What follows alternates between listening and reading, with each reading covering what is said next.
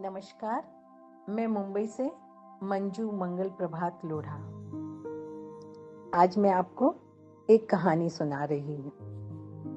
बहुत समय पहले की बात है।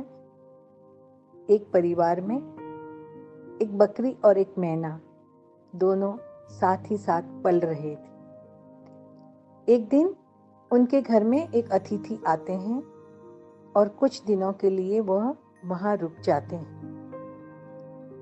वह अतिथि देखता है कि बकरी को कभी कभी मार पड़ जाती है, लेकिन मैना को पूरा परिवार हर दम प्यार से पुचकारा करता है। एक दिन भोजन करने के बाद पूरा परिवार एक जगह एकत्रित होकर बैठा हुआ था। तभी उस अतिथि ने कहा कि मैं आपसे एक बात पूछना चाहता हूँ। आपके घर में बकरी और मैना दोनों ही पल रहे हैं। बकरी दूध देती है, फिर भी कभी कभी उसको मार क्यों पड़ जाती है, जबकि मैना तो कुछ भी नहीं देती, फिर भी आप सभी लोग उसे बड़े ही प्यार से पुचकारा करते हो। तब घर के सबसे बड़े बुजुर्ग यानी जो दादाजी थे, उन्होंने कहा कि ये सही है कि बकरी दूध देती है, फिर भी उसको कभी कभी मार पड़ जाती है, क्योंकि बकरी हमेशा क्या बोलती है, मैं। इस मैं शब्द में अहंकार छुपा हुआ है, इसलिए उसे मार मिल जाती है। लेकिन जो मैना है वो हमेशा कहती है मैं ना,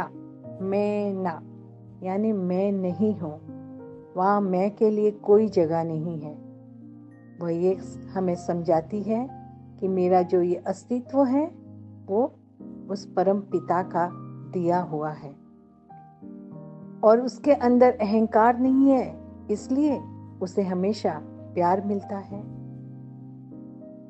और ये कहानी पढ़कर मुझे अचानक माँ की बात याद आ गई।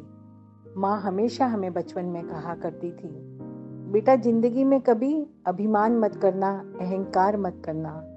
अहंकार तो राजा रावण का भी नहीं टिका। हमेशा धरती से जुड़े रहना और जहाँ तक हो सके दूसरों की मदद करना। इस कहानी से हम भी यही शिक्षा लें कि हम अपने अभिमान का, अपने अहंकार का त्याग कर हमेशा दूसरों के दुख सुख में काम आने की कोशिश करें। नमस्कार।